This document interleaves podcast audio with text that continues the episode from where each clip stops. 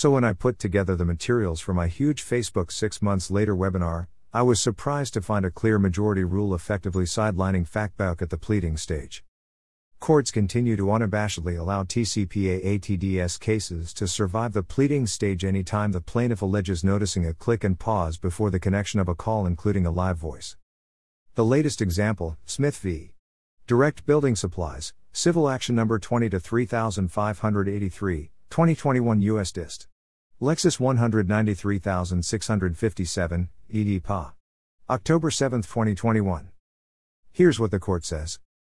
The court finds that the FAC has sufficiently alleged the use of an ATDS by direct building supplies, as it alleges that there was a noticeable pause and delay before defendant came on the line during each of the five offending calls, as well as that Smith had no prior relationship with direct building supplies prior to the October 4th call. Another one for the old Facebook ruling resource page. See you all in Vegas in two weeks.